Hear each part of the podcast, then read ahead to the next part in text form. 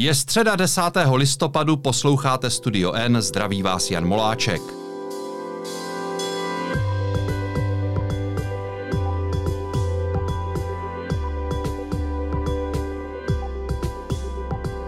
Dnes o prvním skutečně ostrém jednacím dni nové sněmovny.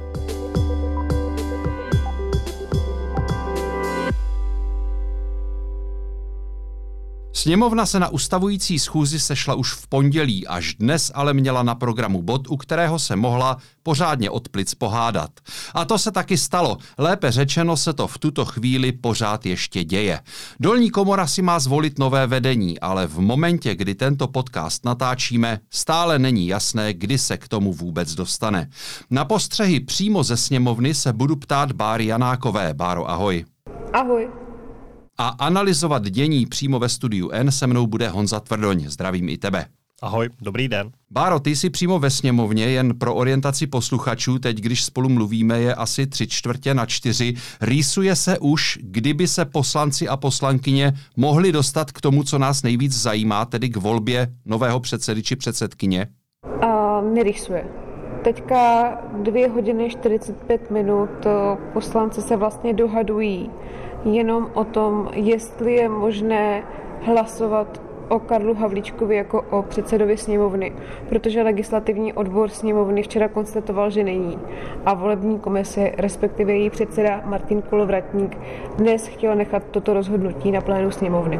Sněmovna o tom tedy bude hlasovat, jestli to chápu správně. Proč to tedy neudělá, nebo neudělala už dávno? Já si nejsem jistá, jestli jsem to pochopila správně, ale na mě to působí, jako by poslanci a ministři z hnutí ANO to jednání obstruovali, protože tam vlastně dvě hodiny 45 minut mluví o tom, uh, buď, že Karel Havlíček je skvělý člověk, uh, fantastický time manager a má úplně úžasný charakter. Uh, nebo tam nějakým způsobem házejí špínu na jeho oponentku Markétu Pekarovou Adamovou. Nebo tam řeší uh, jestli ten právní výklad je vlastně platný, jestli je to jediný právní výklad a taky tam nějakým způsobem útočí na tu koalici. Takže ta debota je taková klasická všeho chuť, eh, kde je tam nejpestřejší škála argumentů od těch relevantních až po ty úplně mimo. A proč hnutí ANO prosazuje do čela sněmovny Karla Havlíčka, když zjevně nemá šanci projít? To se přiznám, že nevím, protože nějak zatím napadlo, že ten důvod je, že Karel Havlíček zatím nemá jako jeden z mála žádnou funkci. Vlastně ty předchozí ministři buď to budou vést eh, výbory, nebo třeba vicepremiérka Alena Šilerová se má stát eh, předsedkyní poslaneckého klubu. A mě napadlo, že tady oni budou chtít Karla Havlíčka jako místo předsedu sněmovny, protože koalice už jim vlastně na, eh, naznačila, že ten jejich oficiální kandidát Radek Vondráček nevíde. Ale proč ho chtějí eh, do čela sněmovny, to jsem skutečně nepochopila. Oficiální argument je ten, že Havlíček je skvělý člověk, má podporu celého poslaneckého klubu Hnutí Ano, který je nejsilnější. Karlu Havlíčkovi jeho kvality jistě nikdo nebere, ale on kromě toho, že je skvělý člověk, tak je taky člen vlády a jako člen vlády nemůže být předsedou sněmovny. Proč tedy, když o tu funkci má takový zájem, proč tedy nerezignuje na své ministerské funkce? To on by musel vlastně stihnout od toho včerejšího večera do dnešního rána. Ono to není úplně tak snadné, protože kdyby rezignoval na funkci, tak by to předal premiérovi a ten by s tím musel zaběhnout do nemocnice za prezidentem Milošem Zemanem. A za prezidentem Milošem Zemanem teď nikdo nesmí. A já si nejsem jistá, jestli by tahle ta procedura mohla být učiněna přes Skype. Spíš bych řekla, že ne. Takže podle mého názoru vlastně Karel Havlíček je v patové situaci a teď se to snaží tedy uhrát na to, že se bude hlasovat o tom, jestli uh, se smí volit, jestli se smí rozhodovat o tom, jestli bude předsedou sněmovny, což předpokládám, že uh, jim koaliční strany zamáznou, nebo že jim to nevíde.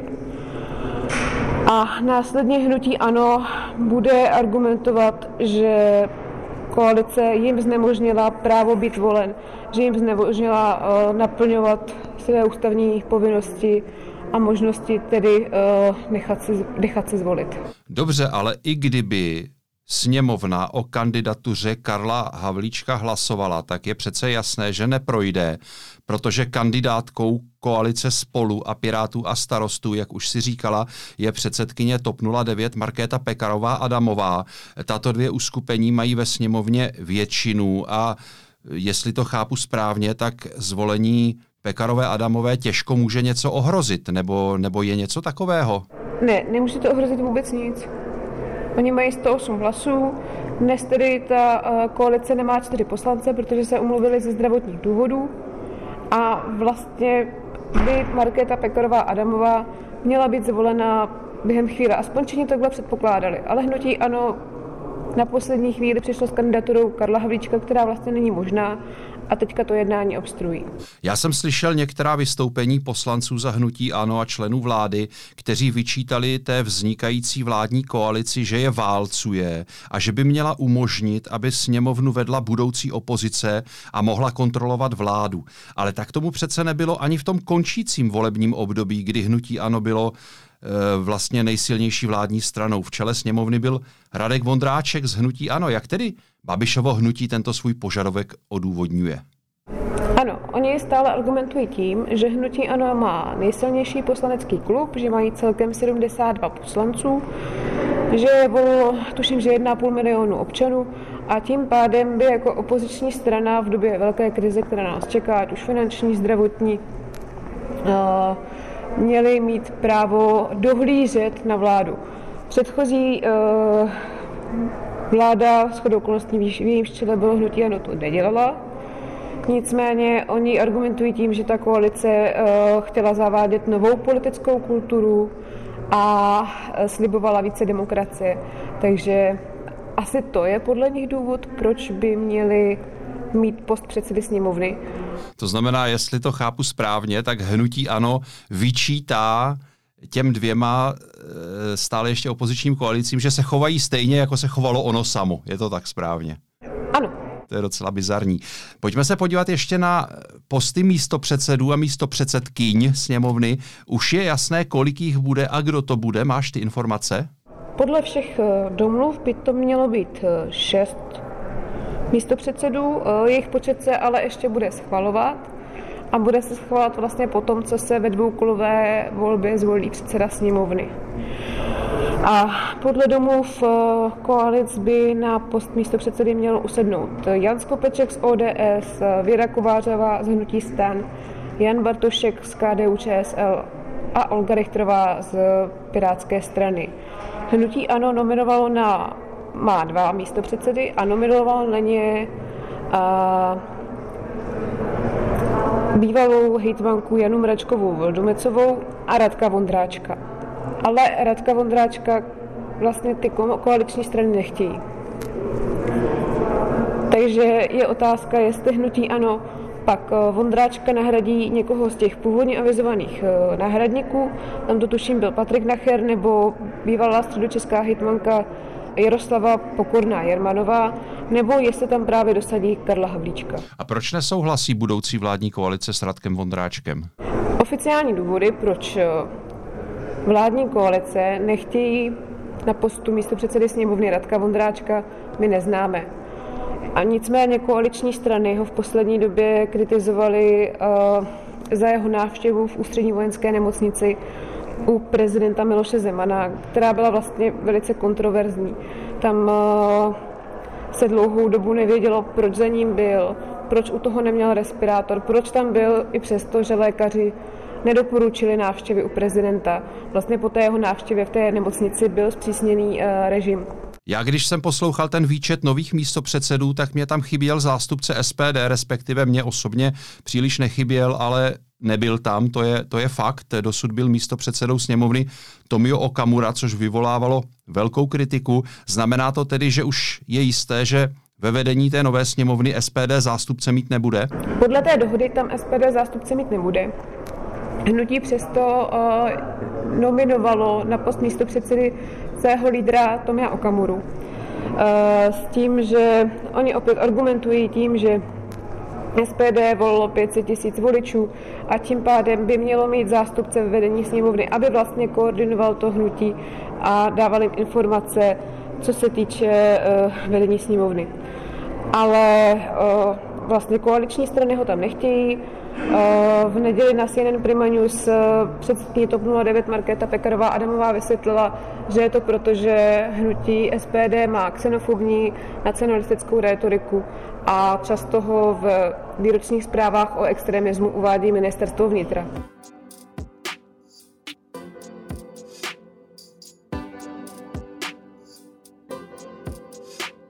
Honzo, čekalo se, že hnutí ANO využije hned tu první příležitost k tomu, aby ukázalo, že nedá příští vládní koalici nic zadarmo? No, bylo by divné, kdyby to neukázalo, nebo tu příležitost nevyužilo. Hnutí ANO, a i když eh, ve volbách zůstalo na pásce druhé, tak eh, co do počtu mandátů je nejsilnějším klubem ve sněmovně. Vlastně jeho pozice v české politice sice je oslabena po volbách tím, že odchází do opozice, ale pořád je to velmi důležitý hráč a do budoucna je samozřejmě otázka, jak bude pokračovat, jak se Andrej Babišovi bude v opozici líbit, jaké má další plány, ale a evidentně se rozhodlo vsadit na poměrně agilní opoziční roli a to dnešní dění je toho takový první střípek a ukazuje nám, jak to může vypadat v budoucnu. My jsme se o tom už jednou bavili tady ve studiu N. Jak bude hnutí ANO fungovat v opozici? Ta úvodní schůze nové sněmovny tedy podle tebe naznačila, že tu roli bude brát vážně, že to nebude nějaký rozklížený spolek jednotlivců, ale že se skutečně bude snažit být systémovou, tvrdou opozicí té vznikající vládě. Já myslím, že základní premisa tady toho celého je uvědomit si, že hnutí ano je Andrej Babiš a Andrej Babiš je hnutí ano. A celá ta opoziční role nebo obecně té role v české politice vyplývá z toho, co bude chtít Andrej Babiš, jak bude chtít, aby to hnutí vystupovalo a jaké jsou jeho cíle a záměry. Teď aktuálně já si myslím, že Andrej Babiš chce co nejrychleji do opozice. On to, on to říká i veřejně, uděláme rekord v tom, jak podáme demisi eh, tady panu prezidentovi Zemanovi. Eh, ono je to trochu logické, protože na českou vládu a na Českou republiku jako takovou se sype teďka jedna negativní zpráva za druhou. Máme tady velice Uh, velice svízelnou situaci s covidem. Dnes jsme vlastně získali ráno informaci, že je téměř 15 tisíc nových případů. Máme tady aktuální čísla inflace, která je vysoká. Uh, máme tady um, zvyšující se, cen, zvyšující se ceny energií, máme tady úpravu růstu, který bude HDP, který bude nižší v příštím roce. To je vlastně jedna nepříjemná zpráva za druhou a myslím, že Andrej Babiš bude velice rád, když za ně bude co nejdřív zodpovědný Petr Fiala. A v tomhle duchu uh, bych trošku uh, chápal i to dnešní vystupování ve sněmovně, kdy vlastně hnutí Ano se jako jednoznačně hlásí k opozici a tohle je další věc. Oni ukazují, my jsme opozice, budeme tvrdá opozice, ale tu odpovědnost už má trošku někdo jiný. Proč podle tebe, abych se vrátil k tomu dnešnímu dění ve sněmovně, navrhlo hnutí Ano do čela sněmovny právě Karla Havlíčka? To přece není typický parlamentní politik. On sám to ostatně ve svém projevu přiznal, řekl, že není ostřílený sněmovní harcovník nebo něco takového. Jistě by se v řadách ano našli lidé z bohatší sněmovní zkušeností. Proč tedy zrovna on? Karel Havlíček jistě, eh, řekněme, parlamentní harcovník není. On ostatně dnes, když se bavíme ve středu, tak je vlastně druhý den v roli poslance v poslanecké sněmovně. On byl vlastně poprvé na ustavující schůzi sněmovny v pondělí a dneska je po druhé ve sněmovně a kandiduje na předsedu poslanecké sněmovny. Já úplně nevím, já si tak trošku myslím, že on nebo takhle, kolik má hnutí ano poslanců, má jich spoustu, kolik jich má výrazných, kolik má výrazných osobností. Já myslím, že jich zase tolik není. No, řada těch politiků je už uh, tak nějak řekněme zaangažovaná jinde. M- mohou to být například hejtmani, když vezmeme pana Vondráka nebo například uh, pan, pana Vondráka nebo pana Holiše. Uh, pak tady máme lidi, kteří to dělat rozhodně nechtějí, jako typicky by se nabízelo, že tady tu kandidaturu zvedne předseda toho hnutí, jako šéf, šéf té strany, ale představa Andreje Babiše uh, v pozici uh, člověka, který vede dolní komoru, které prohlašoval, že je žvanírna, což poměrně zapadá k nějakému k nějaké skepsi nebo negativnímu naladění obecně vůči těm procesům parlamentní demokracie se strany Andreje Babiše je poměrně úsměvná.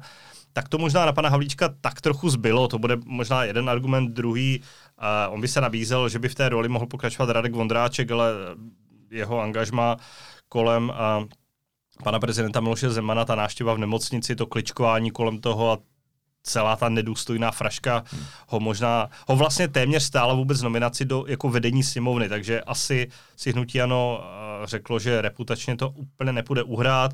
Pan Havlíček je asi poměrně i koncenzuální vnímán obecně veřejností, že uh, sice ano, jako má blízko k Andrej Babišovi, na druhou stranu není to takový ten Andrej Babiš ve stylu takové té až téměř nenávistné kampaně vůči těm opozičním koalicím, ale přece jenom asi působí trošku víc, řekněme, středový. Takže jako mohlo by to být nějaká uh, logičtější volba, byť, jak jsem říkal, no, tak tam je problém, že pan Havlíček vlastně s tou praktickou simovní politikou nemá vůbec žádné zkušenosti. Ono... Navíc je u něj ten specifický problém. My vlastně v tuto chvíli, když se spolu bavíme, tak ještě nevíme, jestli se o něm vůbec bude hlasovat, jestli sněmovna to hlasování připustí, protože on je členem vlády a jako takový nemůže být předsedou sněmovny.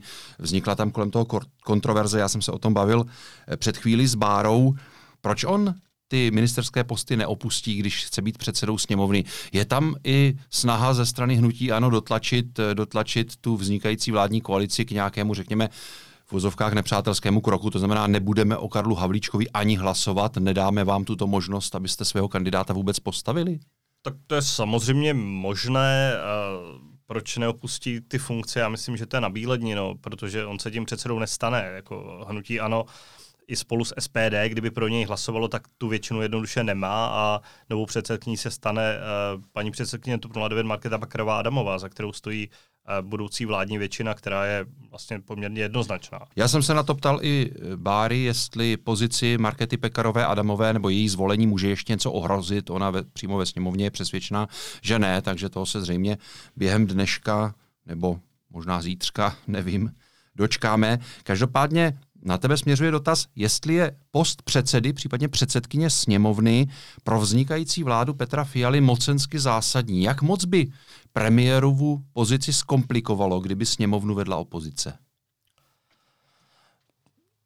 Tohle je klasické politické rozhodování a jde o nějaké vyvažování sil v rámci politi- eh, vládní koalice opozice nebo i v rámci vládní koalice jako takové. A v každém volebním období to, ten začátek je dán právě i nějakým jako dohadováním o tom, jak bude vypadat budoucí vláda a jak bude vedle toho fungovat i poslanská sněmovna. Protože to je zásadní. Vláda je odpovědná poslanské sněmovně a na jejím hladkém fungování záleží i, jaký bude mít tak trochu komfort jako v tom praktickém fungování. A poslanská sněmovna v tomhle a to místo předsedy je z mého pohledu důležité v této situaci z toho důvodu, že vzniká pětikoalice, takže jednoduše je tady hodně, hodně subjektů, hodně hráčů, kteří potřebují mít nějaké zastoupení a z toho pohledu je dobré vlastně pracovat i s tou funkcí předsedy poslanské sněmovny. V rámci nějakého vyvažování mezi těmi stranami není na tom z mého pohledu nic špatného, je to naprosto legitimní nějaký politický díl, který, který mezi sebou ty strany dělají a dělali to vždycky a dělat to budou vždycky. Když se ano dneska halasně dovolávalo toho, že by sněmovnu měla vést opozice, jak vysvětlovalo, proč to tedy stejně tak nebylo, když měli většinu oni? Oni to tak úplně nevysvětlovali. Vlastně hnutí ano, tam ty argumenty padaly ve smyslu docent Havlíček, Uh, oni tak titulovali pana vicepremiéra, že pan docent Havlíček uh, je tady skvělý manažer, tady je to uh, člověk, který se vyzná ve vědě, jako by tam snad uh, při případném vedení té sněmovny dělal nějaký základní nebo aplikovaný výzkum ještě, nebo já, já nevím. Uh, Hnutí ano vlastně v minulosti mělo šéfa sněmovny, bylo to za situace, kdy po minulých volbách uh, uh, vlastně deklasovalo jako konkurenci. Ono mělo 78 poslanců a nej, nejbližší pronásledovatel ODS jich měla 25. Tam jako bylo logické, že získali ten post sněmovny, ale z minulosti známe situace, kdy vlastně opozice jako vedla, vedla sněmovnu nebo, nebo naopak. Jo. Tam poprvé se to stalo už v roce 96, kdy vlastně Klausova vláda eh, získala pouze, nebo ta, ta koalice, která měla pokračovat do ODS, lidovci a a ODA získala jenom 99 mandátů, tak po nějaké dohodě se stal předsedou sněmovny Miloš Zeman, aby umožnili vznik, vznik eh, té vlády. To se vracíme k tomu, že jde o nějaké politické rozhodování a, a dohody, které vlastně provází tu českou politiku naprosto běžně a hnutí ano, jako je toho součástí. První ostré jednání nové sněmovny se mnou probírala dvojice redakčních kolegů. Přímo z malé strany se připojila Bára Janáková. Díky za tvoje postřehy a pevné nervy do sněmovny. Ahoj. A u protějšího mikrofonu ve studiu N seděl Honza Tvrdoň. Díky i tobě. Hezký večer. A teď už jsou na řadě zprávy, které by vás dnes neměly minout. Prezident Miloš Zeman bude 15. listopadu přeložen na standardní nemocniční pokoj. Tam bude moct omezeně přijímat návštěvy, oznámil Hrad. Premiér Andrej Babiš písemně vyzval Miloše Zemana, aby přehodnotil rozhodnutí vyznamenat psychiatra Jana Cimického. Toho řada žen veřejně obvinila ze sexuálního zneužití. Nová sněmovna opět vydá Andreje Babiše k trestnímu stíhání za Čapí hnízdo. Policie musela o jeho vydání žádat už po třetí. Poslanci vznikající vládní koalice žádosti podle informací deníku N vyhoví. Bývalý brněnský primátor Petr Vokřál má zájem o post ředitele brněnského výstaviště. Expolitik hnutí Ano je mezi kandidáty. Výběrová komise rozhodne do konce měsíce. Americká NASA odložila let člověka na měsíc. Původně se tam lidská posádka měla vypravit v roce 2024. Podle nynějšího plánu by to mělo být o rok později.